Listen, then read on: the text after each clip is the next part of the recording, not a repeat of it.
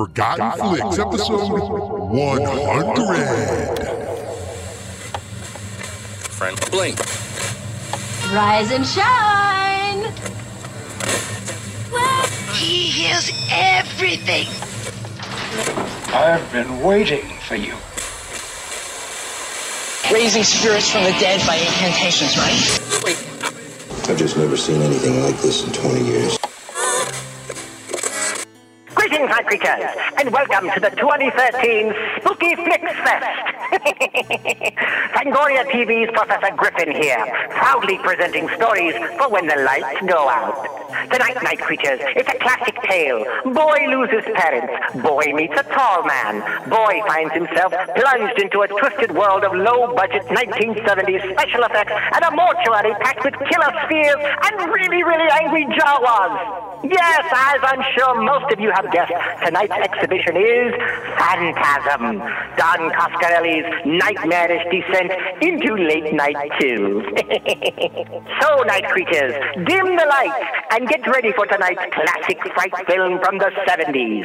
Let's join our heroes, Mike and Jody, Reggie, the guitar strumming ice cream selling hippie, the lady in lavender, and the infamous tall man himself, Angus Scrimm. Prepare yourself for Phantasm from 1979. And remember, if this one doesn't scare you, you're already dead. Rest in peace, night creatures. Rest in peace indeed. Welcome to not only the third installment in this year's Spooky Flix Fest, but oh, OCD subsiding. Episode 100. Jason, it's finally here. We can, by the way, guys, a new other announcement. Uh, we are quitting the show after this episode. That's Um, it. This is really the only reason we came back. We're just trying to get here. Yeah. Actually, we're not See even finishing the show. Yeah, by It's that was just we technically wanted to just be able to say That's it. episode 100. We did it. Bye. Screw it. We're done. We're done. and out. So yes, I am Joel. This is me compatriot, me amigo, mi abuelo. Oh, Did I call you my grandfather? I think I just did. Jason, which is pretty close because you are old enough. Uh, Jason, who is really the heart and soul of. I really, I got nothing. I was going to say the That's show. it. That's all right. That- Thank you very much. Thank you very much. Um, it is fantastic to be here uh, on episode 100. And uh, you and I talked about this before. We, we've done quite a bit of bonus material and extra stuff. So the number of actual breakout episodes is more than 100. But this is our 100th official episode. And I got to say, uh, over the, the past three years, I never thought we'd get here. Not because I thought we'd stop, but it just seemed so far away. Well, because you realized who you were doing the podcast with. I was and like, Jesus, he's going to lose interest like, sooner or later. there- there's no way that guy is going Oh. to see a squirrel and it's done. But here's here's the real key, folks. To celebrate episode 100 with us oh, yes. is a guy who I, and I'm not just saying this to blow smoke, Doug, I am a fan of. he is the host of Crazy, Creepy, Cool Movies. I was going to do it like you have it on the Crazy, Creepy, Cool Movies. And, and never seen it. And the Twilight Zone one, which I'll be quite frank with you, I haven't really listened to, even though I do love That's- Twilight Zone, but it's mainly just that- because trying to keep up with all that is would drive me insane. And then, I- uh, actually, Doug was on our show uh, last. Uh, I'm Yeah, totally blanking a- on what the heck the show is called. Spooky Flix Fest. he, he, he- yes, he is a speak, uh, Spooky Flix Fest alum. yes, with Yes. Pet Sematary. Had you been on before that? No, Pet Sematary was the first, but I had called uh, to criticize you about Spooky Flix right. Fest 2012. I think I right. What was the criticism? uh, that none of the uh, films were Halloween. They were. That's Halloween, right. remember? Yes, that's and right. remember when you called him like a big dumbass? yeah, yeah, but it was said, no, no, no. I did that off the air, Jason. Oh, no, sorry. No. Oh, what? What? Wait, all of a sudden it gets really awkward. Crickets. I need a cricket sound effect. no. Uh, uh, yes. Doug. Yep, he was on um, episode 83, right? When we talked about uh, Pet Sematary. yes. Uh huh. Absolutely. Yes. So that was that was good. And and I've come to conclusion, Doug. I listened to your found footage films podcast, which may it rest in peace. Yes. Uh, Here's the thing. I'm not a hu- I'm not a hater of found footage films, but I'm not a lover. Like I, if it's a good movie and it happens to be in that genre, I'm cool with. it. Like I like the first Paranormal Activity, uh, but I, I I find that I'm pretty sure, and I and I said this to you in the in the message. You were my cinematic doppelganger, gonger. Yes. Because there are th- like first off, when you did crazy creepy cool movies and you had the command, as soon as I heard the beginning of the, I was like, oh my gosh, she has Commander USA. I have. this is awesome. So right off the bat, brownie points, and then a lot of the ways as you're as you're talking about it because just to give everybody an idea, crazy creepy cool movies, especially never seen it, is Doug and his wife, and you want to tell them what her her uh, handle is. Hot Pink Heather is uh, what we Yes. call her. And my wife is Heather as well. I don't really call her hot pink, but yes, it is. Just hot. Just, just hot. hot, exactly. And so they they actually it's cool. Their show is all about one of the two of them, and it typically seems to be you, Doug. Uh, Yeah. hasn't seen the movie that they're going to talk about, so it's their first time watching. and The other person maybe grew up with it and loved it, and that's a fun show. And I also really enjoyed it when you had your intern on with you too. That was great. Never Oh, seen yeah. Aliens. Ah, kids today. Anyway, uh, He, and and he walked out of Goonies. If I could, if I could just say well, this. Well, I'm not gonna. Oh, I'm not gonna hate on him Oh. exactly for that one. We. Oh, okay. Well, Well, I'm a Monster Squad more than a? Goonies guy. He walked out of it. He when they got to the restaurant, he said, "I can't handle any more of this," and left. And was I it because said- was it because the kids kept screaming all their lines? What, what was his beef? I don't remember. he just he thought it was boring? oh, how yeah, old is and he? I, uh, 23, I think. Yeah. Oh. Oh yeah, he's not here to defend himself. So so so so the the um I was going somewhere with my thought. Oh yes. So you on your crazy creepy cool movies, it's more about you trying to document your memories of all these movies you grew up with, primarily movies from like the 70s into the 80s, and you do some into the early 90s, right? Yes. uh-huh. Because, but like when you hit on movies like Strays, yeah, and I, it's not just that I know you're. It's like I remember watching it. You know, I don't think I saw it as young as you were when you said you saw it, but still really enjoyed it. So I, I find that a lot of your thought processes, and I don't know who this is scarier for, you or me, that you go through in, in how you remember the movies and what you focus in on, and how you the way you get philosophical about it. I I love it. Great, love your show. Crazy creepy cool movies, folks. Check it out. Oh, thank you very much. Really, really appreciate it. And it doesn't scare me too bad that our thought processes are uh, processes processes I, are I'm similar. not. Yeah, yeah. I don't really know. I don't know. Depends Yeah, on but if your yes. pinky is in the air. That's, Yeah, yes, your pinky is yes. So I I will also to to continue the the litany of coolness that is the episode 100. Not only do we have Mr. Doug McCoy here, but I wanted to tell Jason that one of our listeners who you have touched base from time to time with uh, via the Facebook page, Nathan Scott Little, I believe he's a friend of Hammond. Mhm. He has is writing a novella, or he called it a novelette, but you know, novella, novelette, whatever.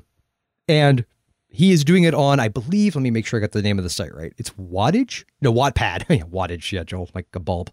Wattpad. and it's it's cool because the idea is that you and, and I'll tell you what, here's the key. And the other thing I love about you, Doug, it, one thing you've you do it a lot better than we do, even though we do try to keep ourselves honest with it, is one of your big things is with your show is you try not to be snarky and Yes. petty about when a movie has issues. Let's just put it that way. Yes, And- I don't always succeed, but I no, try. I know you're uh, you you Herculean effort is what you give it. we, on the other hand, occasionally, sometimes we can't help it. Uh, what was the one we were the, like this most snarky about, Jason? Was it Caveman? I don't know. I think I couldn't hold back on that one. That one I just couldn't take. But oh no, a gnome named Gnorm was no, but no, but I actually got into I, I defended that one a little bit. Remember? Like one of us usually tries to take the d- like even we traded, I think Caveman. Yeah, I think Caveman was probably the one we were both. but that was the most- la- was it the last one we did before our break too? To be fair. I think it was. Uh, but anyway, that's one of the things I love is that Doug is very good about being fair because you know, look, movies are hard to make, even the bad ones. And um, it, it- and I put anybody who's willing to put themselves out there, which is coming back to Nathan. He is doing a story called Fractured. And the whole point of Wattpad is is you put it on there from inception. So it's like rough draft and you work through it and you have people who follow it and give you feedback and so it's it's very much, you know, typical, you know, interactive social media kind of thing. But here's the cool part, Jay. He named characters after us. He sent me a message. I want to make sure it's okay, guys. I'm like, have you met our egos? Come on, buddy. of course it's okay. And the best part is, wait for it, okay? I'm well, first off, just a quick overview. The story is about a it's kind of an outbreak kind of vibe. You know, it, it reminded me of the Crazies actually when he when I read the little synopsis. Uh, if you've seen either the Romero version or the one with Timothy Olyphant, which wasn't horrible for a remake. I don't know if you saw that, Doug. Uh, yes, saw, saw them both. Yeah, yeah, I actually liked it. I think it was actually a a more a much more polished and well put together movie than obviously Romero's was because it was so much more low budget, but. I like the concept of, you know, the whole town starts going crazy. You can't f- figure out why. And this what his story is about. Well, within the context of the story, there's other characters. So there's a character that has schizophrenia. So you begin to wonder, was something, is this something that he's just experiencing? And, and some other people, well, I, well, I shouldn't say I, to be fair. Joel is the schizophrenic guy. Jason is the wild-eyed conspiracy nut who thinks the government's behind it all. it's awesome. that sounds awesome. Yes. So thank you so much, Nathan. And Wattpad, I, I joined it just so I could follow it, and I read the first couple uh, pages, and it's coming along, and it's awesome. So definitely check it out. Support him. Support anybody that is willing to put themselves out there. And Doug, I re- we realized this after you were on last time. We didn't even like touch upon your your authorial efforts. The fact that you've you know written great volumes of literature. Oh, yeah, I don't know if I'd call it that, but uh, I've typed a few keys. Okay, so you're a professional typist. yes. now yeah. you've written books. Can you, uh, you you you can do some pimpage here? So yeah, well the the uh, first two books I I wrote were really just uh, my thoughts about the uh, Nintendo Entertainment System. Cool. That was called Anesthetized, and then about uh, arcade video games. That was called Arcadian and uh, they're out there on uh, amazon.com uh, for download. And it's you know again like crazy creepy cool movies. I'm just trying to document my thoughts and feelings about these things. Uh, the one i've just completed and will be putting out within uh, the next month is called playthings of the past. And it's about all the toys i had when i was a oh, kid. Cool. so yeah that one will be out pretty soon. That's cool. Yeah that's fun. I'll check that out. And well, at least at least this time, Jason, we remembered to ask him because last time we were like, "Oh man, we forgot to ask him." so, but my point being, I am always impressed, have deep respect for anybody that's willing to put themselves out there with their art, with their efforts, because it truly is the uh, Jason. Don't know what I'm talking about. The man in the arena Okay, yeah, the person because yes. it's easy to be the critic. It's you know, and I'm, and having been guilty of that myself, very easy. But at the end of the day, folks that are willing to put themselves out there, it's awesome. Yeah. So, and Absolutely. I don't care on what level, just putting yourself out there. what were you gonna say, Doug? Absolutely. Uh, who who is that? But is that uh, Teddy Roosevelt from 1910? Okay. Yeah. yeah, that's a great. If you've ever seen the quote, "The Man in the Arena," look it up. It's very inspiring. Yes. Uh, yeah you could kind of picture he was this very you know rah, rah, rah kind of guy. So you could picture him saying that. So I had that quote. Yeah, I had that quote pinned up on my desk for uh, for many many months. I'm not saying whether it is or is not the desktop background at, at my day job. I'm not going to say. I can neither confirm nor deny that information. But and before and this time, Jason, I'm going to do it at the beginning and at the end because it seems like waiting to the end it takes too darn long to get there. But the intro music, of course, was from our buddies at Midnight Syndicate. And I oh, want yeah. to thank them because it's two years now they've allowed us to use their incredible music. And uh, the the two pieces are from uh, um, Monsters of Legend, which is their newest album. And we got links and show notes. And actually, I put in the sidebar, I put a banner so you can click on that and go check it out. Great stuff. So thank you again. It's fantastic. Yeah, it's actually a really, really good uh, album of new music that is inspired by classic horror and universal type actually, stuff. Yeah, it's really yeah, good. it's it's it's fantastic. I I really really enjoy it um, I, I, highly recommend it. We're not just pimping it out because they gave us the free music. This is this is classic good yeah, stuff. we're not making money off of any of it. Believe me, we're no. just do we no, we love what they do and we want to support them.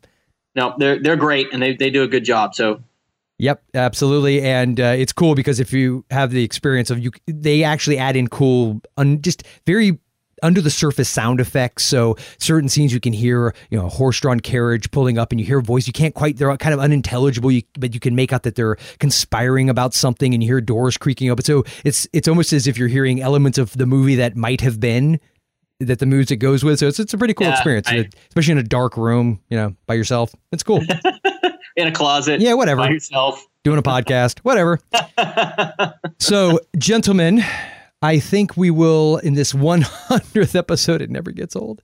I think we will go into the trailer for tonight's movie, which it occurs to me, other than the very beginning, we haven't mentioned is Phantasm. if we are doing Phantasm, I swear. And It's the oldest. It's the oldest movie we're hitting in Spooky Flix Fest this year. yes, from 1979, seventy nine. Yep. the year what brought us Dawn of the Dead as well, right? Was it 70? Yes, 79, right? Dawn, Dawn of the. Dead because that was in 80. It was 79. Yeah, right. No, we didn't. No, I'm not saying we are doing it. I'm saying that the year was 79 that Dawn of the Dead originally came out. It was 79. Oh, I don't remember. that I I don't wasn't know. born then. Yeah, you're right because you were born 30 years prior. so, so yeah. Anyway, it's it's definitely the oldest of the bunch. Yeah. Yeah. So, without any further ado, 15 minutes in, I will now press play on the trailer, which take a few seconds to get there, which I'll edit out later.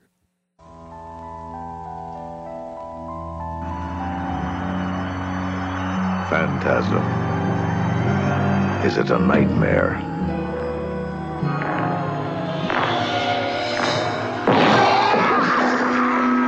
Phantasm. Is it an illusion?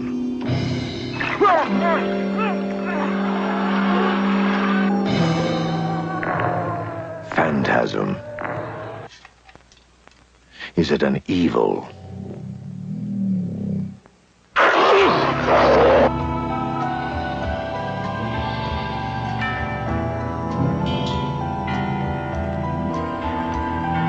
You have to take me home. But why? No questions. You must take me home. Phantasm. Is it a fantasy?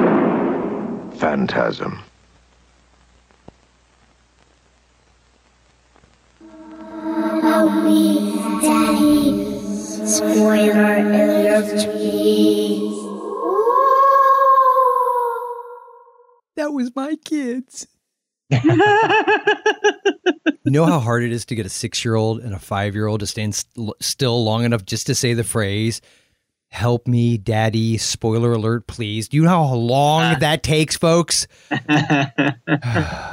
Nice Four result, years though, I and I'll gotta know. say. What'd you say, Doug? Four years and I'll know. Okay, well then, yeah, okay. So what'd you say, Jay? You, you've known for how long? I would say that I said the effect is nice. Yes. It came out very good. Well, thank you. And yes. I've known for thir- 12 years. So, Yeah, yeah. Old man. So, anywho, before, So I love the trailer. I thought he was going to go with Phantasm. Is it a fantasy? Is it an orgasm? Is No, Phantasm. We're not really sure. So, for the marketing purposes, we're just going to ask you to decide. Wouldn't it have been cool if, in the end, major spoiler alert here, folks? So, if you haven't seen it by this point, you should turn it off anyway. I'm sure you have. And wouldn't it have been great had they said, Phantasm? No, it's actually a nightmare. Because he didn't get it, because then they would have kind of given the whole thing away. Right there in the trailer. that would have been kind of cool. So anyway, uh, before though we continue, we get into the meat potatoes. We analyze, we dissect, we bisect, we get down to the nitty gritty on Phantasm, fellas. I have a little surprise for everybody. Our buddy Professor Griffin, who you heard in the intro, who is been the horror host of choice for Fangoria TV and is originally out of the Austin area. He's also a filmmaker. Uh, the real gentleman's name is Joseph Otinos, who will, in the hopefully not too distant future, come on the show with us and and uh, and grace us with his presence and amazing encyclopedic movie knowledge. he did a brief history piece that was originally going to go in the intro, but because I was trying to keep all the intros, you know, relatively around that minute and a half mark, I went ahead and pulled it out. But I thought, you know what, this would be cool just to play as its own little bit. And who knows, maybe over the over the next several episodes, I can get him to do whenever we do a horror movie, maybe get him to do another one. So without further ado, I will now play the Phantasm horror trivia segment with Professor Griffin. Fangoria TV's Professor Griffin here, proudly presenting stories for when the lights go out. As always, I have some interesting tidbits of trivia before I usher you into this tale of madness and evil. Director Coscarelli wrote this film after being inspired by a strange dream of being chased through a marble hallway by futuristic silver spheres, determined to pierce his head and inject something inside. The mortuary building that houses the tall man and his bizarre pets is the Dunsmuir Mansion in Oakland, California, and can also be seen prominently featured in Burnt Offerings and the James Bond film A View to a Kill. Finally, the infamous silver spheres in question were created by having a professional baseball pitcher pitch the shiny balls of death down a hallway the film was then slowed, or if necessary, run in reverse to achieve the eerie hovering effect. Rest in peace, night creatures.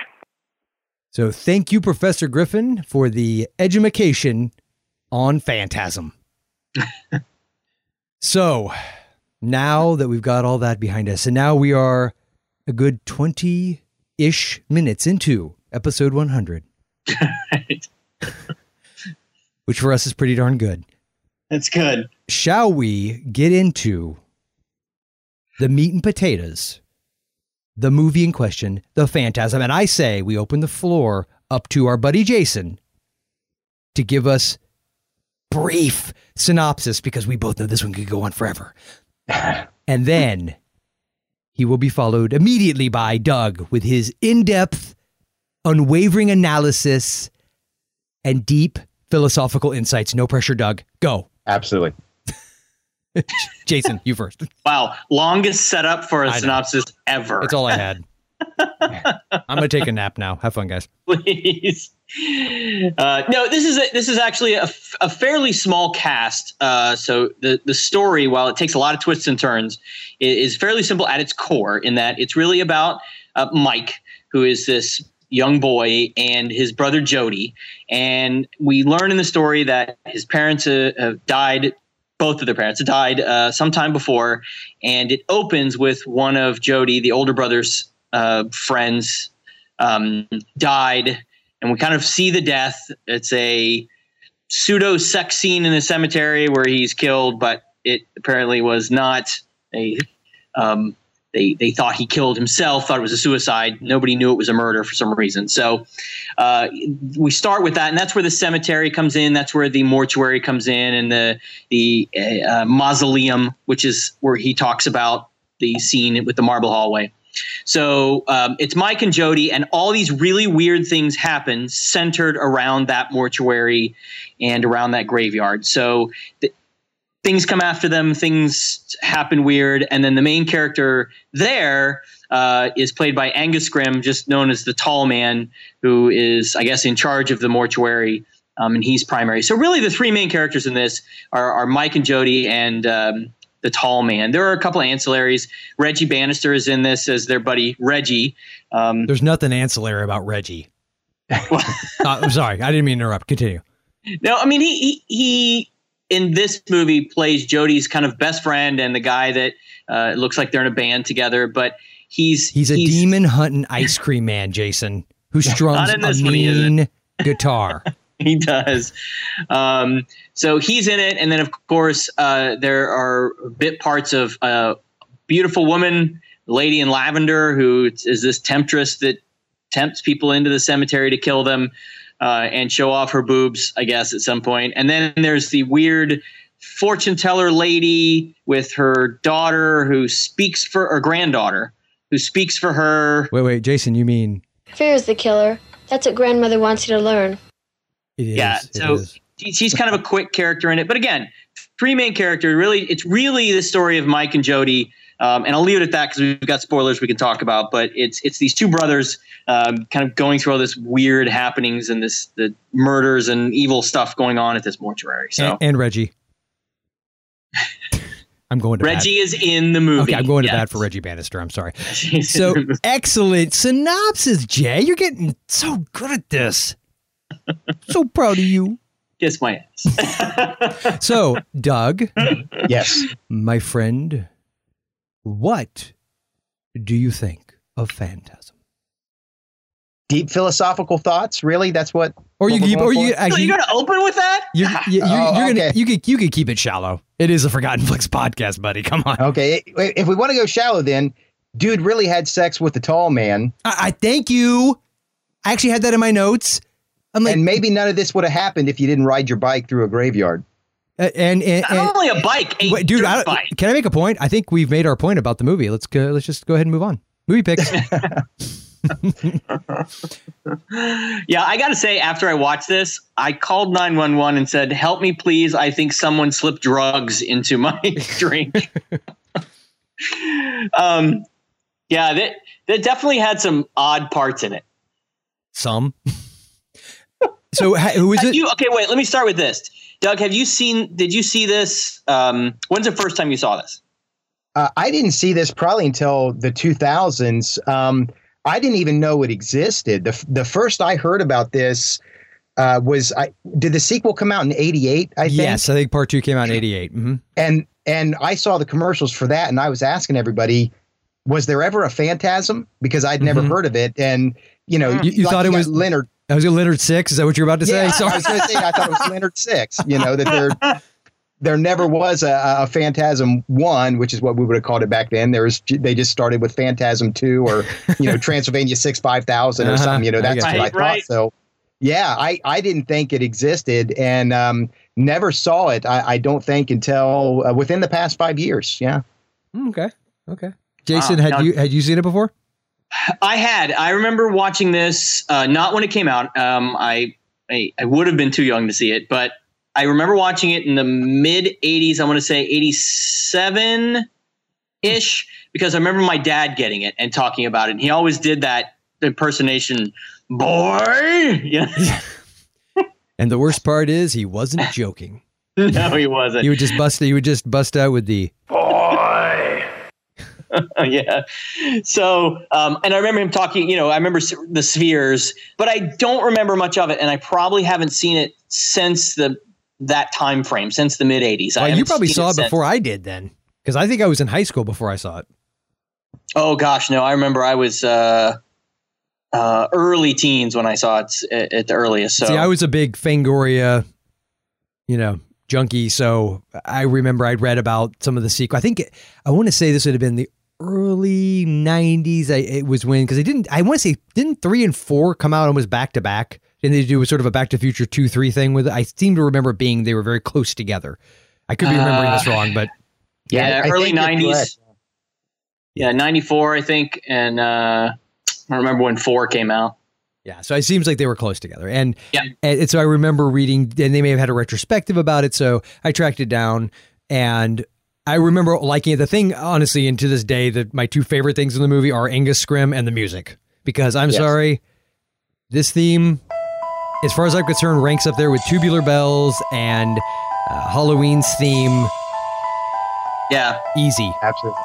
Oh, it's fantastic. It- yeah. Yeah. It is a very, it's very Carpenter esque. I guess is the best way to. It just, it's great.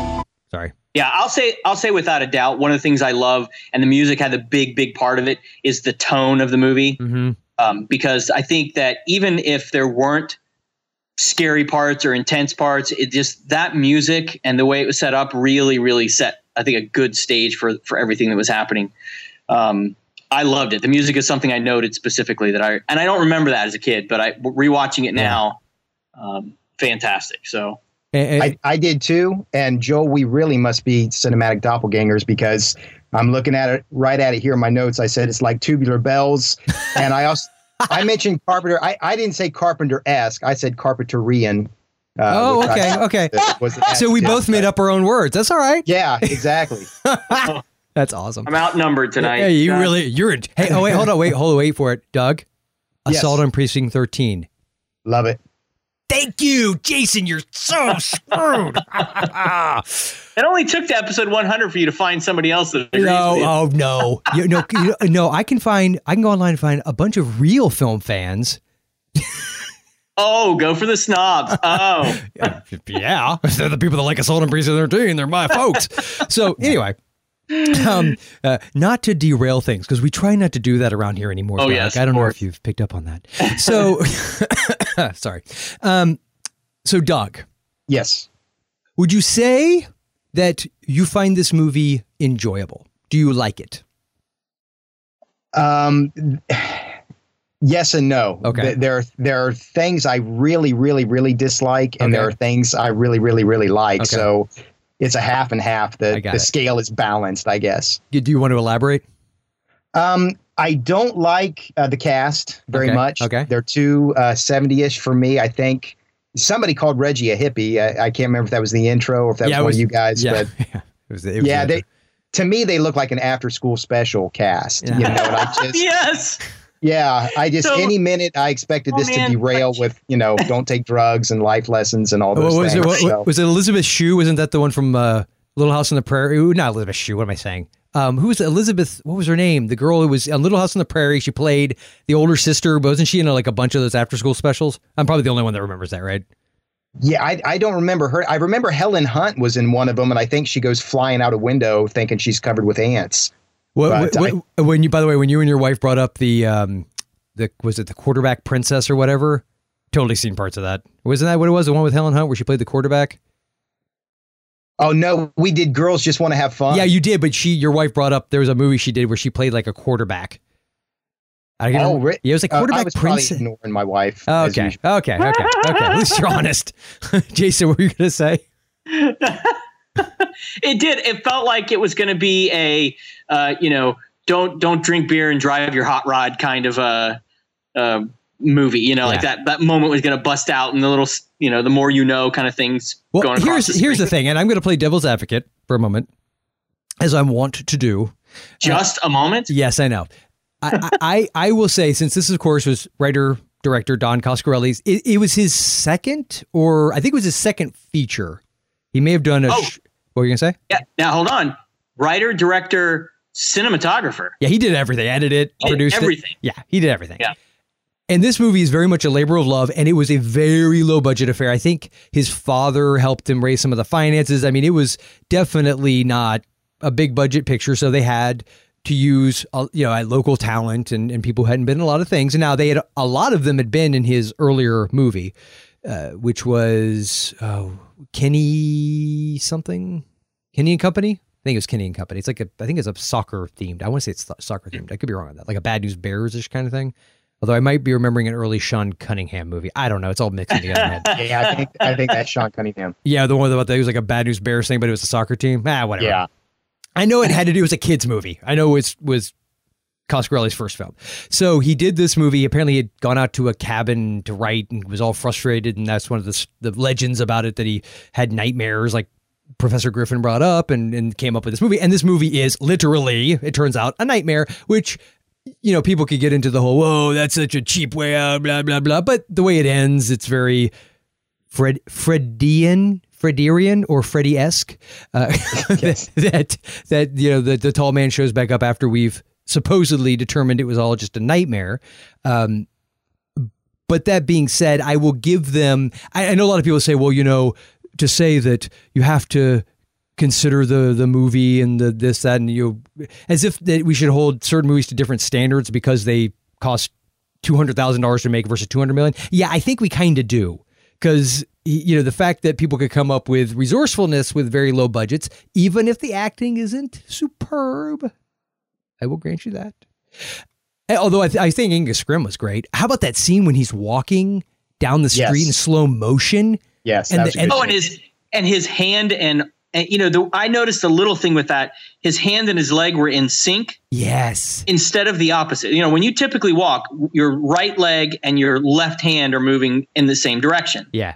He was kind of doing this weird, almost robotic type walk. It was Yeah. It was creepy, but it was, it was such a wonderful shot because uh, Coscarelli had set the camera up to where Reggie is in the foreground, unloading, completely oblivious to the tall man. Michael's across the street eating a pie of lollipop or something, staring. It sees the tall man, kind of gets this horrified look on his face from across the street. Tall man's walking behind Reggie. Reggie's oblivious. He's unloading his ice cream truck, so you've got this fog, the steam coming out.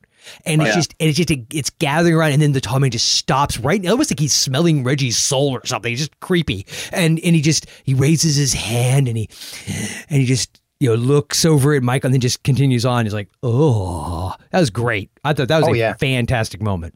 Well, here you've got regular life going on in the Yes, foreground, exactly. and behind you've got evil and death, and regular life is oblivious. This to is it. why I love your show, Doug, because that's what Thank you do you. all the time. No, I'm serious. I love that. I love it when you point that stuff out. That's it. That's what it is. It's because everything is quote unquote normal, but then on top of that, the style of the shot that it's so slow motion and stylized.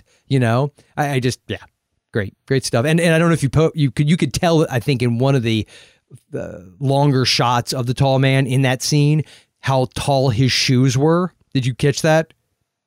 No. no, I've he- seen- he's got lifts or something. Oh, you to- oh yeah, they're like six inches tall. Yeah, they put him on. They, they gave him some big old platform boots to to wear. That was one of the behind the scenes thing I saw years ago. Is that Angus Scrimm said he had to get used to walking, and he's, he was a pretty tall guy anyway. I think he's like six five, six six, but they wanted him to be pushing seven feet. So yeah, they put him in lifts. Oh. And if you really look closer, you can tell that those shoes are not. It's, they look very Herman Munster. So well, and, and I'll have to say that, that one of the things, you know, I'm gonna have to agree with uh, with Doug on this one a little bit is I I didn't like the cast. Um, I like Angus Scrimm. I did like him. I think the rest of it, I can forgive that a little bit. To your point, Joel, but a lot of this felt like it was a blend of really good shots, like that one, and then some others that were just no good at all. Like the whole scene where the girls are taking him back in their car and like the Volkswagen bug and they're driving. Mm-hmm. And the- What's that? when Jawa's attack, you mean? Right. so that's another question we're going to come up with. Did because you know Star Wars came out Two years uh, before this. right? So was this really a mimic, or did that just happen because there were short people in hoods, um, you know, in, in hooded outfits? Because you know you can make the argument that they were just made to be. they were just people who Like had been co- crushed like- by gravity. You know, like a, like like a coven or something like they're supposed I to. be. guess right. They were like pagan outfits on little, Yes, you know, yeah, that's where I was going with it. but when they're but I can understand when you don't have a big budget, when you have a very small budget, there are ways around shots looking cheap. But some of the shots really just felt cheap. And I don't mean that because they didn't have a lot of money. It's just because like the whole what's that over there? Pull over. It lingered on them in this car. You could clearly see there's some guy behind it just kind of shaking it to make it look like it's it's turning. And then she just kind of turns the wheel and they all look to the side. But but again, but again, I go back to you do have to cons. I let me phrase it. You No, don't, you don't no. have to. I no, consider because there are because there are plenty of movies that have very low budgets like that, Mm-hmm. but can get creative and not make it look so much like that. You know what I mean? Mm-hmm. Yeah. A- And there were great shots. There were some really good shots, and overall, I didn't feel like the movie felt cheap. Mhm. Um, but some of the shots just were like, wow, that that got left in. I mean, so And some of it may have been an editing issue too. Doug, what were you going to say? yeah, I, well, it's a, a similar thing to me was the the lady in lavender uh, turning into the tall man. I mean, it's it's just a cut, you know. And Yeah, the way and they I- did it was odd. Yeah. Yeah, and I couldn't even understand that. But yeah, I, I can give them those things too. I mean, I I thought the same thing as we're watching it. Well, this is you know, the, if it's the best you can do, it's the best you can do, and that I can give you. What I what I really dislike though, uh, if we if I can, can I go on? Is that No, please yes, do. please, yeah. okay? Yeah, shut us Uh, up, please. no, well, the way that I put it is the the rules weren't established very well. Hmm. Um, yes, and good. so I never really knew what was going on. I mean, you you've got to establish, you know, rules. The the villain can do this, but can't do this. Um, I, I don't know what the tall man can't or can't do, and so I I you know nothing really means anything because I never was sure is it you know reality is it illusion is it a dream. Uh, I kind of wish you know we were talking about the trailer. I wish the uh, the narrator you know would have said it like, is it a nightmare? Yeah. Is you know because Got to set up your 'cause I- expectations. yeah, I don't know, you know. So that's the the real if there's anything that makes me dislike it, that's what it is. I don't know what the rules are. Well, and actually, too, the, I was gonna, I was immediately gonna jump in with, well, yeah, but it is a nightmare, so you have the night, you sort we of don't know dream. that. Well, no, hold Yeah. on, uh, true, but here's the key, and I'm about to make Doug's point even further, which is in a movie like Nightmare on Elm Street, let's just say. The, the great thing about it is a we know a we know we're in a nightmare when we're in one. Right. I mean you don't at first, but you could tell things are getting weird and off. It's like oh we must be in a nightmare now, and then there were in fact rules.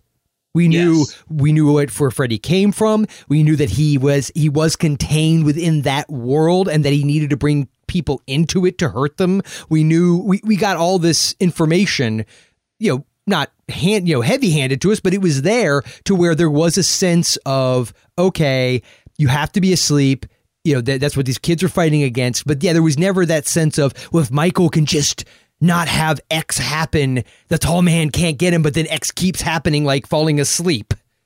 Well, and and the, the other rule that I think was important with something like Nightmare is the idea is Nightmare on Elm Street is supposed to be a nightmare. Okay, so it is supposed to be a terrifying experience for the person that's in it, right? Mm-hmm. So they set up situations all, through them, and this is not just Nightmare on Elm Street, but that's the idea of a nightmare.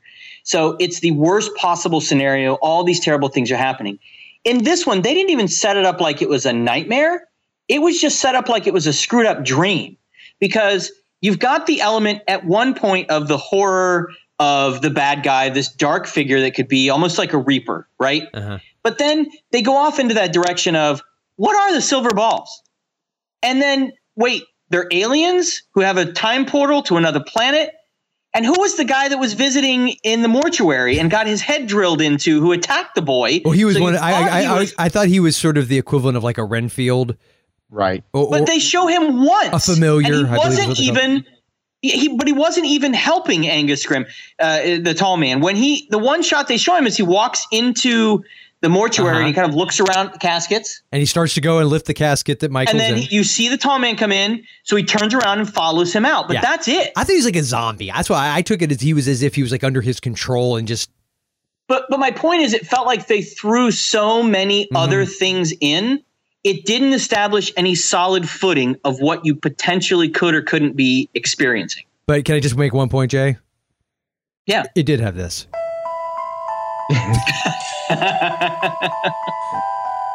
and I'm sticking to it. That, that's my that's my argument for why this movie's awesome right here.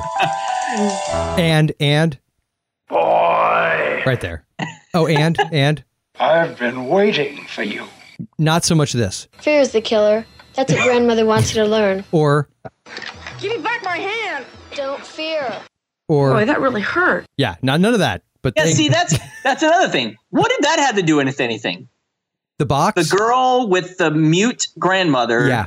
she's. I mean, they threw a lot of those elements Well, I think in that was establishing the whole him putting his hand in the box was foreshadowing when he would put his hand between the tuning forks, which is like with when Reggie touched the tuning fork. Obviously, that was foreshadowing when he would touch the. I don't know. Eh, All I could think of it was the late seventies. So I'm wondering, it was like was this all about the vibrations, man, of the universe, and like, like was was the tuning fork like a oh, it's all about the energy and the bad bad energy of the the tall man. I, I, that's where I thought they were going with it, but I wasn't really sure. because like when Reggie touches those things Mm-hmm. out of nowhere, the lady in lavender's like, "Uh oh," and then they cut away from her. That's it.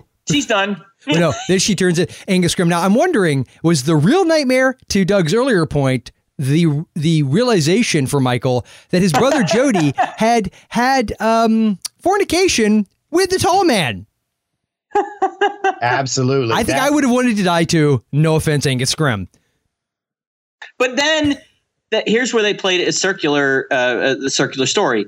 So, spoiler alert if you haven't seen it. We've big- already established. We've, spoiler. we, we've established that. Yeah, we have. At the very end, he the the boy Mike basically wakes up and the whole thing apparently was a nightmare because there's Reggie and his brother Jody had died in a car accident a long time ago. What was it? Months or weeks or Yeah, something. yeah, it was it had been recent, but that his but his parents had in fact died. They were dead. Yes. But his brother had died as well, and everything was a dream. And this was all him about maybe about how he was coping with his brother's death. Right. And Yeah. so Reggie's like, it's okay, man. We're together. I'm going to take care of you. And he's, you know, he's there.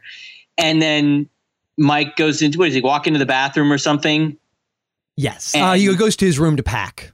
Oh, in his room. That's right. He goes in his room, and there's the the tall man and the the corpses come out of the mirror and drag him through. Okay, if it was a nightmare, that couldn't have happened because that's stuff he dreamed of. So it wasn't a nightmare, Or was a nightmare within or a he's nightmare. in a nightmare about having a nightmare.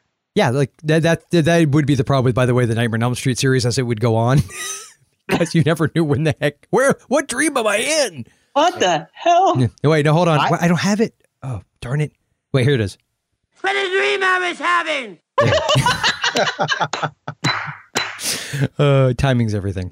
See, I was real disadvantaged then because I never considered that it was a nightmare. I, I never regarded that as as a possible explanation, and, and partly because my first exposure to it was was Phantasm Two. Ah. So yeah, I, I knew going in this has to be real because Phantasm 2, you don't have that question of if, if it's a nightmare at all. The the tall man is real. He's destroying whole towns. Yeah. And and Reggie and Mike go to to stop him. So you don't have that question. Ah. I I never had that question going into this one. Interesting. Well, Because I've never seen two, three, or four.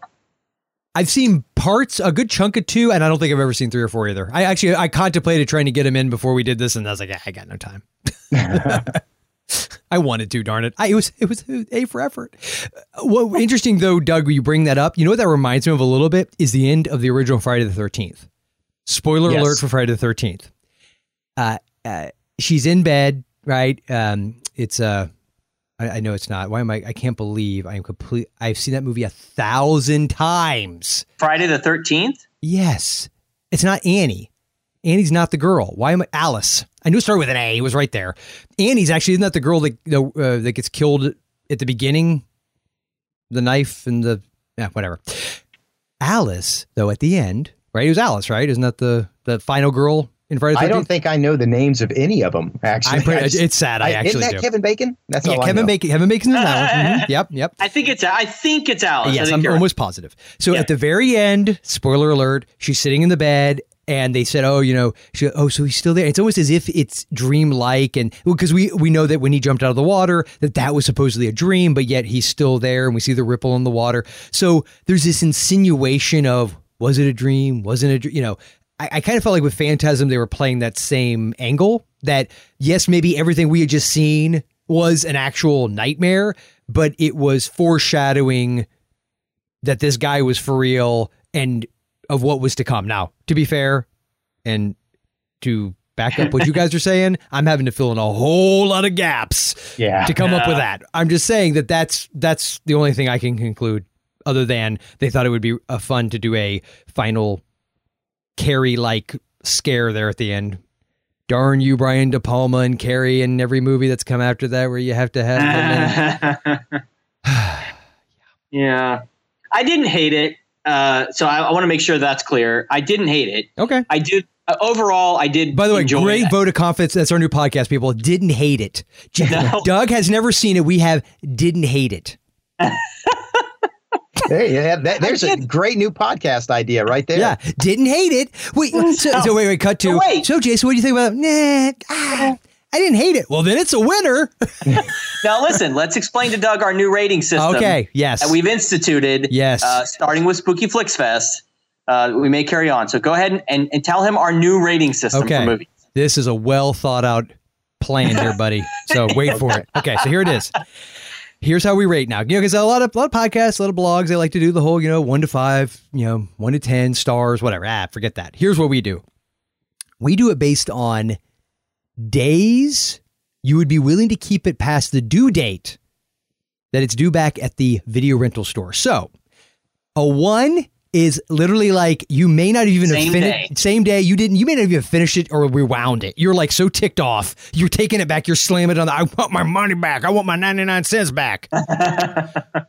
it was 99 cents Wednesday. Why didn't I get So, okay, that's a 1 all the way up to a 5. So, pretty much anything beyond that. A 2 would be like you kept it out. You know, at least maybe you, you kept you took it back the day it was due. A 3 was you might even been willing to keep it out an extra day and pay a little fine. Fours and fives are obviously you kept it out. You, 5 could even be Five is you want to keep it. so you you lie to them that it was destroyed or that it was stolen, and that you're willing to pay the eighty five dollars to replace it. Oh, okay. Because you know, back Well- in the day, it was like eighty-five bucks to replace a videotape. Oh yeah.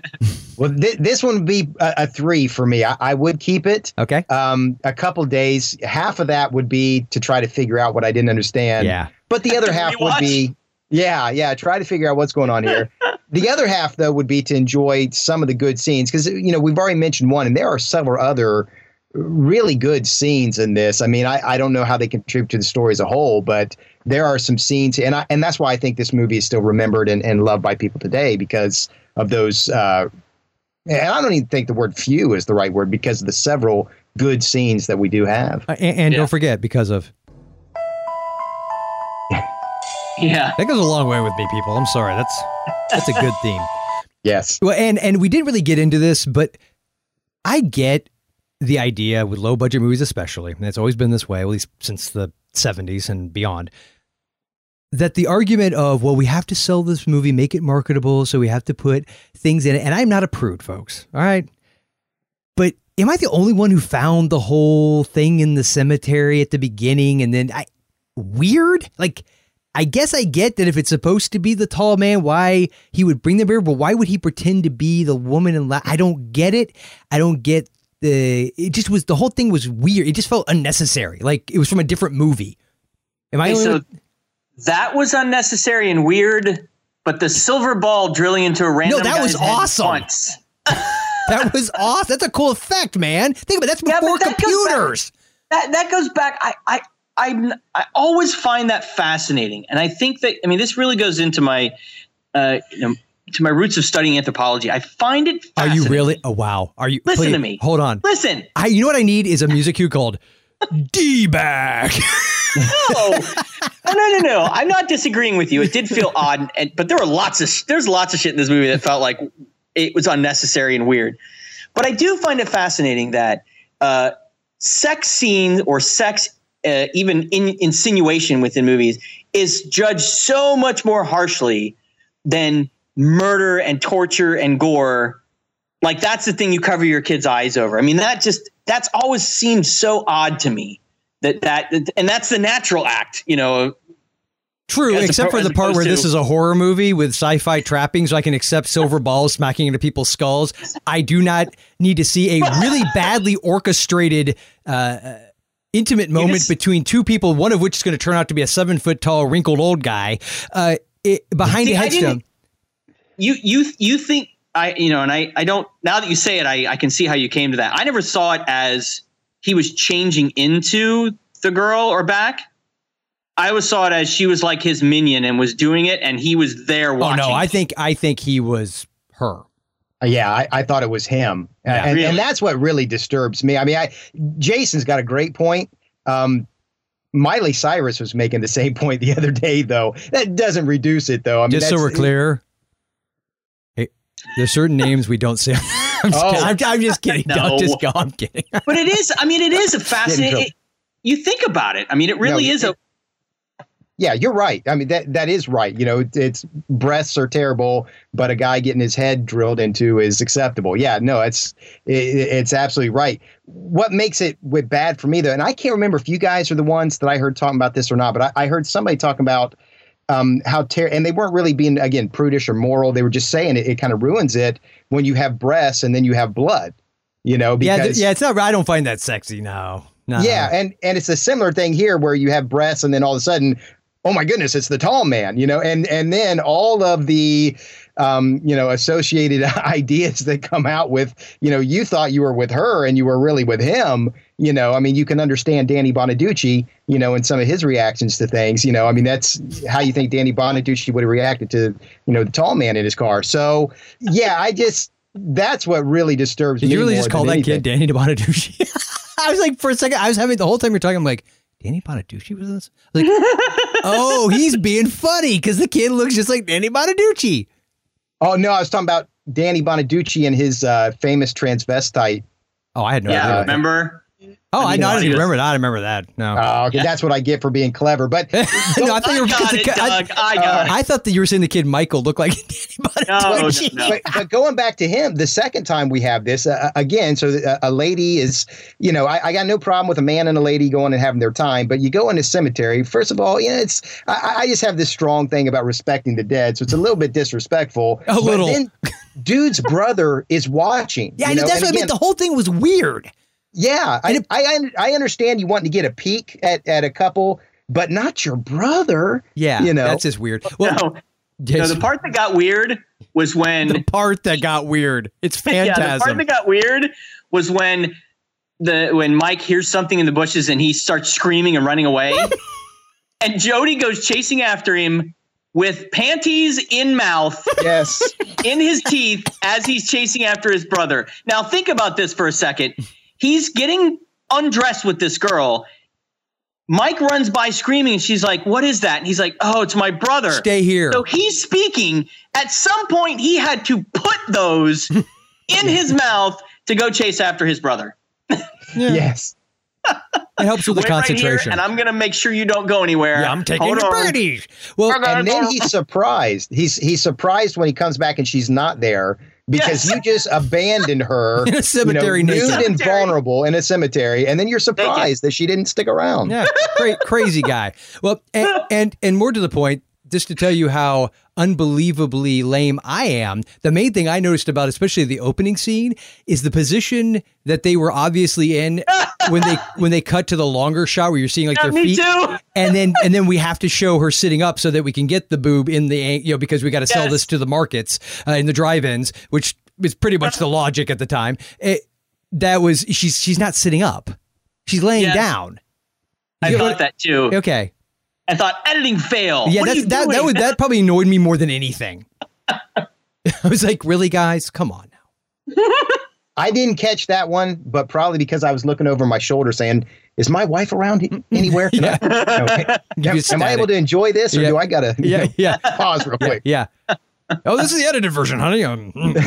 yeah, yeah. I, I don't know. I just I, I think what it is is that unless it fits the story, Jason, Miss oh, Ca- Captain Anthropology. so Terminator, guess what? Stopping all the action for a quick love making scene, and you you see a little more Sarah Connor than we had up to that point. Fine. You know why? Because it's kind of essential to the story. See, but I, I dislike that for different reasons. Oh my God, I dislike that because I hate in a good paced action film you stop. Yeah, because you, gotta know, had that sex. scene not ha- yeah, right. They should just done it on the road while they're. They should have been like the chase. Did you ever see that with Charlie Sheen and uh, Kristy Oh, Swanson? yes. I literally, I remember going to the movies with my dad and being a kid and going, "This is horrible." I had no, I, I had no. As a kid, I was so non-discriminating in my movies. I, I would see anything. I was like Jason, you know, with sci-fi movies. I was just. I'm just kidding, Jason. Hello. It just got quiet. No, no, absolutely same reaction to the chase. That's again where uh, you know prior to that point, uh, you know, I, I remember having arguments about Die Hard uh, about the plausibility of it. I would argue with my friends that yes, you could do everything in wait, real wait, life that Doug, Doug, Doug, what do you mean you did have those arguments? Yeah, still do, still believe it today. Okay, I want to make sure we're on the same page still. Okay, go ahead, buddy. Go. By the time we got to the chase, though, I began to think I'm not sure that would work out so well. Yeah. and even if it did work out, I'm not sure it would feel good. Yeah, so- no, not really. And and that's my point with the Terminator, Jason. That if that scene doesn't happen, you kind of don't have a story because that's how John Connor is conceived. so it's kind of it's kind of important, is my point. But but and you know what? A movie like Indecent Proposal, I'm going into it if I choose to, expecting that kind of movie, right? Basic Instinct. Although that movie was disturbing on multiple levels. But but the point I'm trying to make is in Phantasm, what drives me crazy is it just felt like I didn't get like it just especially the opening, I didn't get like, like you said, she obviously stabbed him in the stomach or chest. Uh, he killed. I don't know why he killed himself. Huh? Yeah. How? I mean, wouldn't you have like made Could have explained that a little like bit she, better, okay, yeah. for instance, for instance, she if you're gonna have nudity because you want it to be bigger in a market like the drive-in market, why didn't she take him skinny dipping and then drown him? Then it looks like he drowned.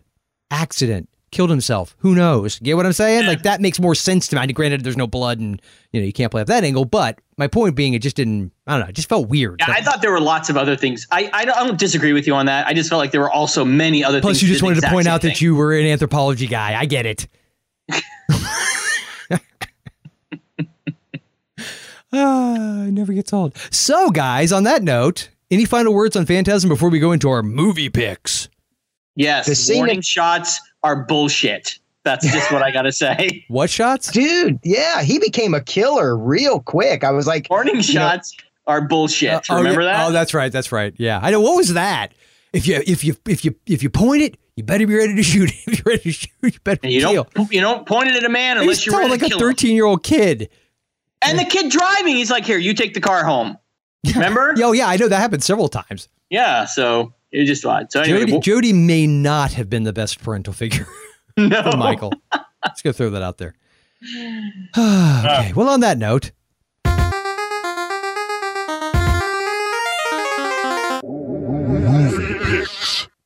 I figured you'd like that, Doug. That little eight bit eight bit action. that was awesome. I did like that. And as you could tell, the intro was was was marginally inspired by uh, by you as well. So see, you're all over it, bro.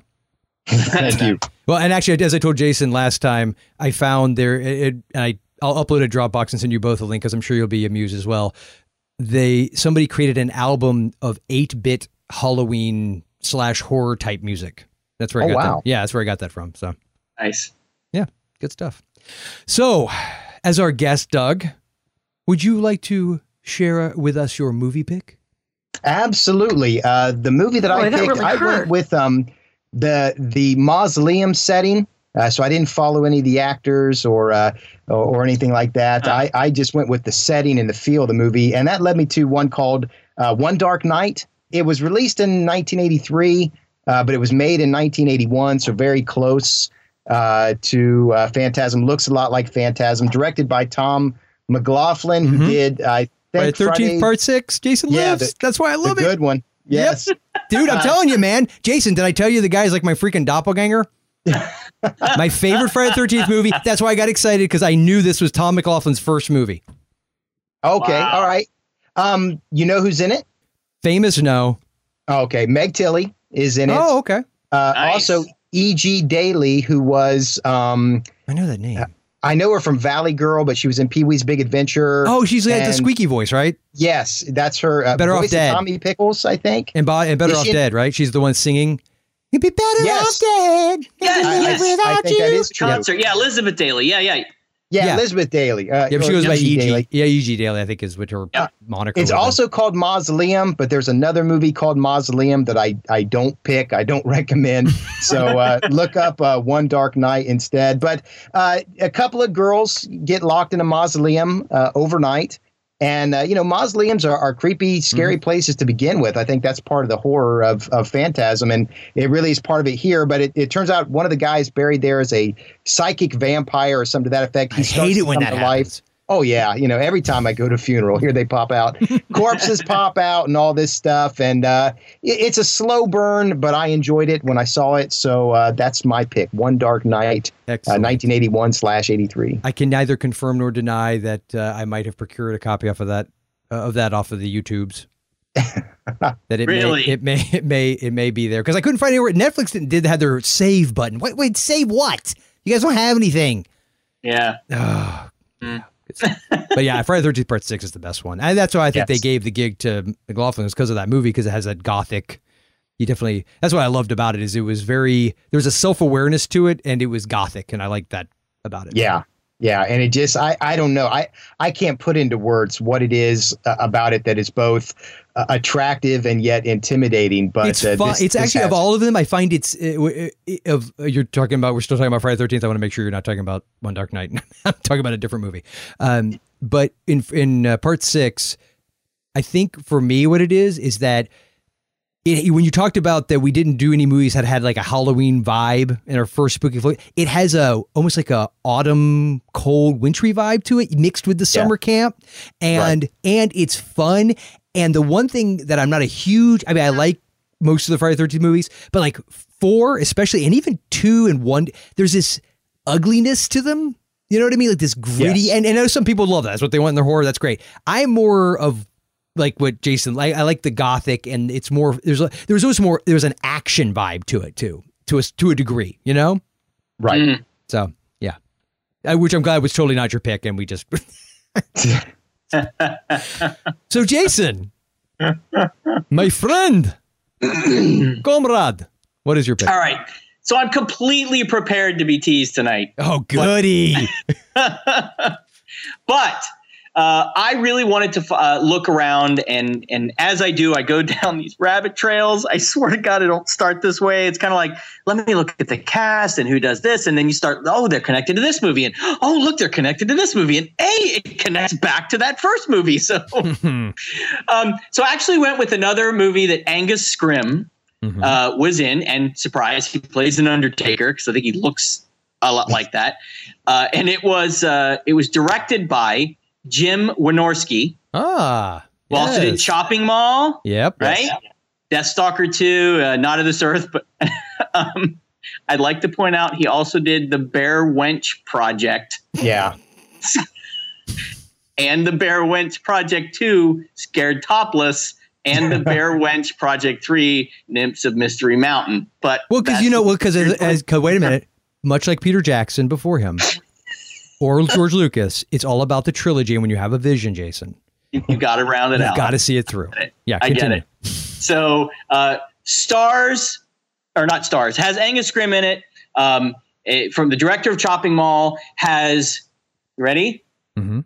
Loni Anderson, Dom DeLuise, Art Johnson, Buck Flower. Hmm? Remember Mhm. Buck Flower? Yes. Jennifer Love Hewitt. Okay, so big names, or at least names. And what was the title? is- What was the title? 1992's Munchie. Oh, yeah, Oh. but wasn't this a sequel? And was this a, this It is was a sequel To Munchies? like a comedy type sequel to Munchies. it had, had Yes. nothing to do with it at all. Had nothing to do with it. It's the story of a boy, um, a boy named Cage and or Gage. I'm sorry, and he's kind of the skinny kid at school that gets picked on, and Munchie comes out to help him. Basically, he, he's this magic dwarf kind of guy that makes stuff happen. And somewhat ET, just- somewhat ET like. Was that the? sort of. He's kind of a gnome named Gnorm with a more cartoony face. eh, but hipper um, and cooler. Yes, and he makes pizzas fly. He wears a leather jacket and is voiced by Dom DeLuise. That's kind of uh, awesome. So it's Roger Corman presents Munchie, starring Loni Anderson as his mom. There you go. We told we have we have to do munchies, man. this next year. yes. I always liked. I, I always love those little creature feature movies that were ripping off Gremlins. Oh, totally. Absolutely. What was it? Was Yeah. that? What was the one with the toilet uh, on the cover? Ghoulies. Ghoulies. That was the Yeah, other one. yeah. They'll get yeah. you in the end. That's right. that never gets old. See, I, I'd love for Joel to declare that to be your next film because uh, I listen what whatever was before Gnome name Gnorm. I listened to those back to back as I was exercising, and it was it was so funny to you know h- hear Joel so excited about this movie, and then just five minutes later. total, you know, total change of opinion. Wasn't it awesome? Well, the It best- oh, was Oh, just that delicious. was that was classic, and and I, so I experienced it better than anybody because I That's pretty I heard it in rapid succession rather than having to wait. You know, Pretty funny, actually. Well, I don't remember if I cut it out or not, Jay. But was it? It was a DC Cab episode where we made the discovery that the twin brothers, the Barbarian brothers, or whatever. Remember? yes, They were in that movie Double Trouble. Oh, yes. you did You're- not cut that out. That's that's still that's in the still in You're like, we got to see that. Oh, that. and we it's still on the list, dude. We are so see. That's what I want 2014 to be all about: munchies and Double Trouble. and movies that I'm gonna want to like jump off a bridge. so we'll so put have you done the Barbarian list. Brothers? No, we haven't done that. I know I, they did it. Isn't that what they're known as too? Is I know it's the name of a movie they did, right? Yeah, it's the name of a movie they did um, with Eva LaRue, who oddly enough I just saw on HGTV that Hoppy and Heather was watching the other day. I was like, wasn't she in the Barbarian Brothers? But uh, yeah, you could and then your wife said, feature. "What?" Yeah, she sent me to the basement again. I got it. I got it. Yeah. Uh, so, have you seen the Barbarian Brothers? Then I have, yeah. is it is it is it everything we've dreamed of and more? No, Oh, don't tell him. Grooms, have you seen it? No, but we got to put it on our list. Okay. Yeah, we do a double feature. Yes. Double because they're Double twins. Trouble. Double Trouble and the Barbarian Brothers. I'm writing that down as we speak. Oh, Hey, we haven't done a double feature in a long time, Jay. no, we haven't. We haven't. Actually, was the last? When was the last? Was it the Masters of the Universe Garbage Pail Kids one? No, no, we've done a we've done well. We kind of split up the Goonies Monster Squad into two episodes, uh, and then we did uh, Pee Wee's Big Adventure. That was the last one. Yeah. was uh, yeah double feature. So and Big Top Pee Wee. Yep. Double Trouble. So what was your pick? Oh, I didn't have one. I, uh, I I figured you would assume, knowing me as a Don Coscarelli fan who specifically loves him some Bubba Ho-Tep, that I'd go Bubba Ho-Tep. But no, Now I knew you'd avoid that one. because I I picked knew- it. I've used it like four times.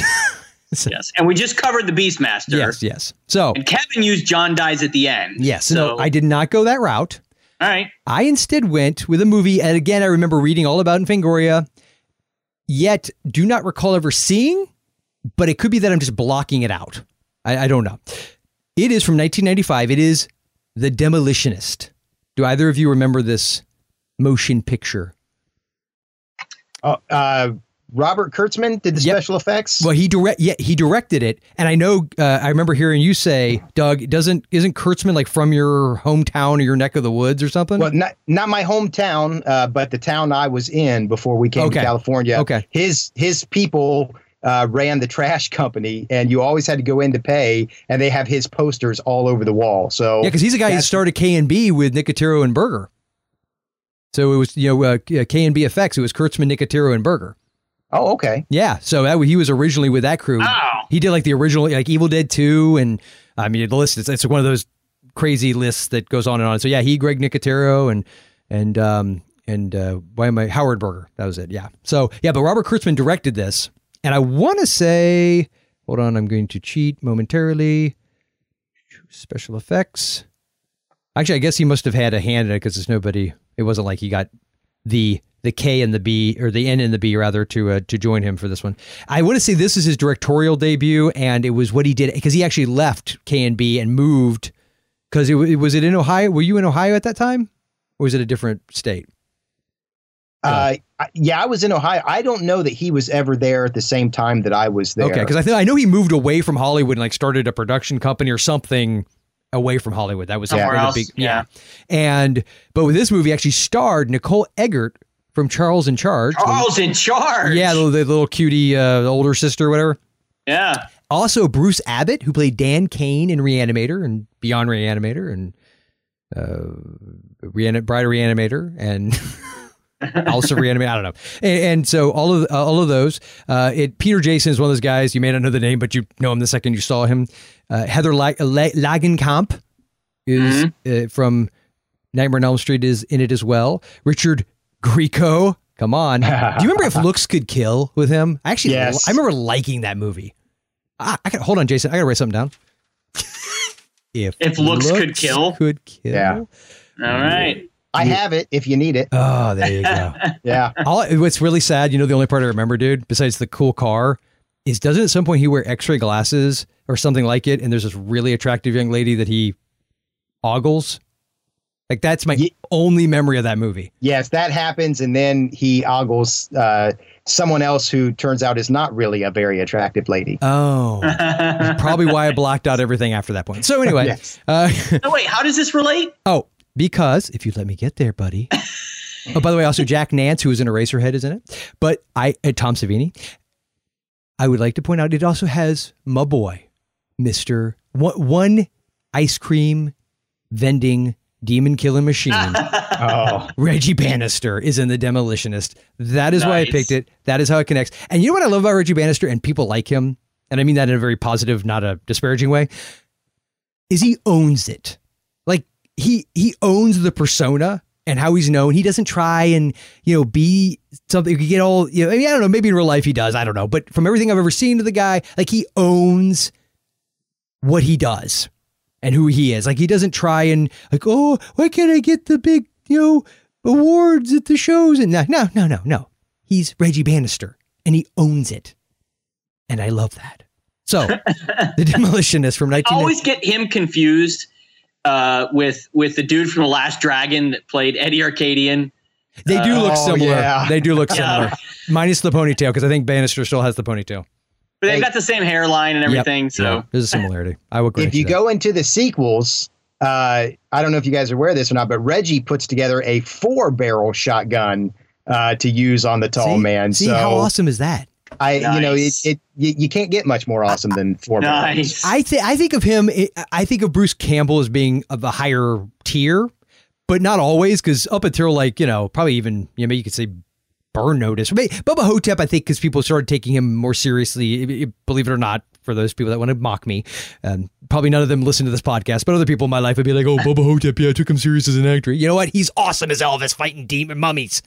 Um, yeah, I don't think that that elevated him. Yes, it much. did. Actually, no, it did. Yeah, no, I'm serious. Like on the uh, the um, Oh, independent, oh. independent, like independent uh, uh, fest, film festival circuit. He actually that movie got a butt ton of awards. So, Alright. but it was that, and then leading into I think Burn Notice is probably one of the most mainstream things where he's been front Yeah. and center.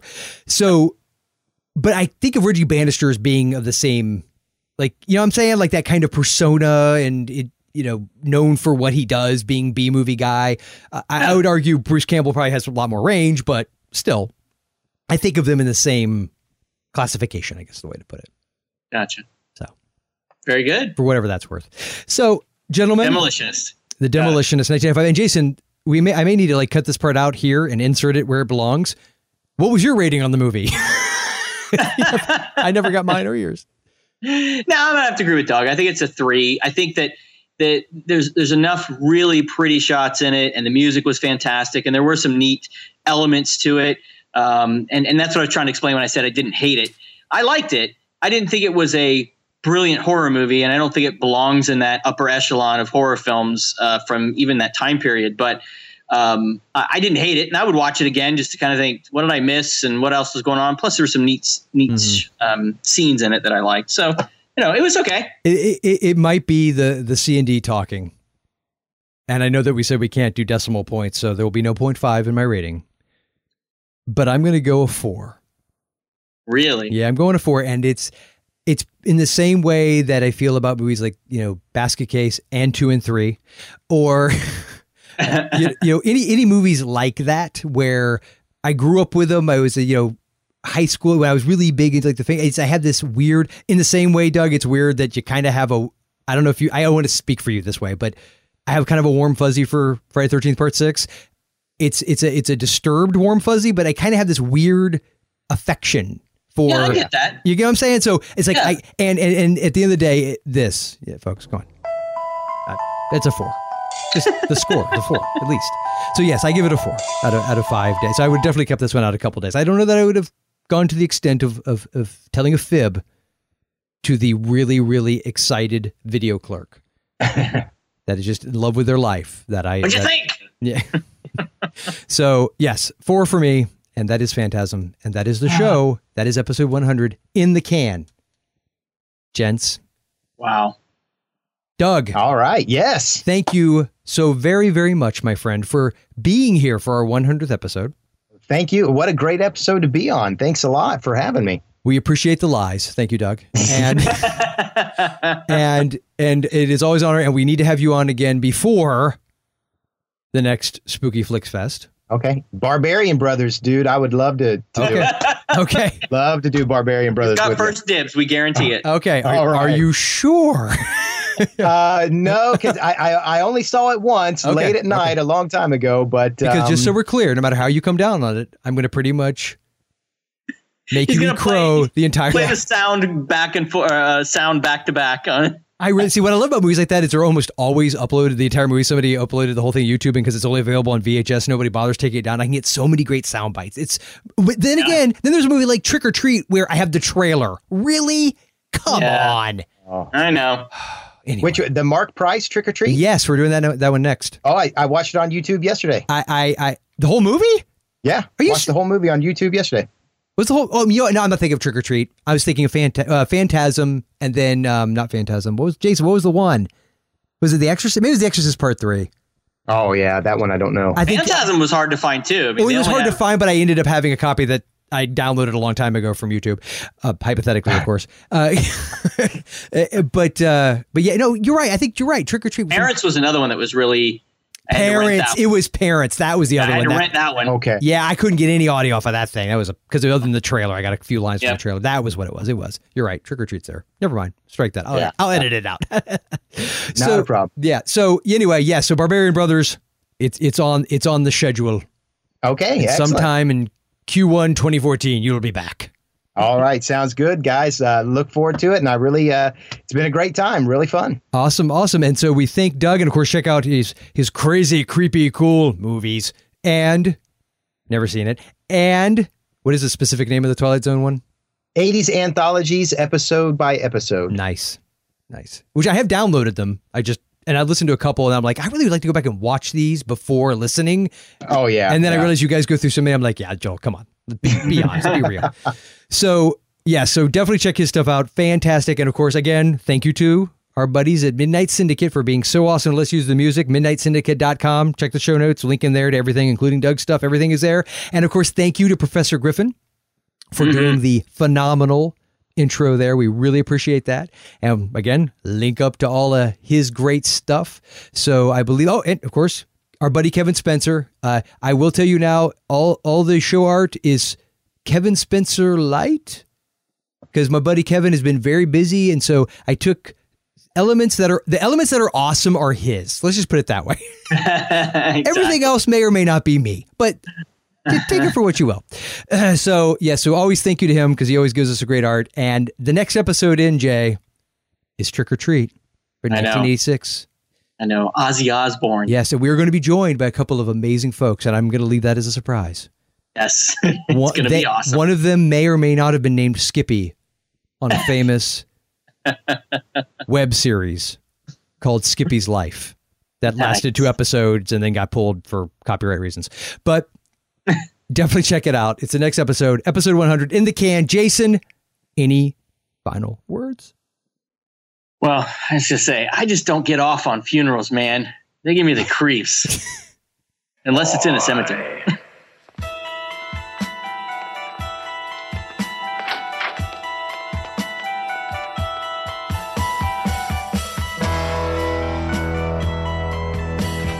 You play a good game, boy. But the game is finished. Now you die.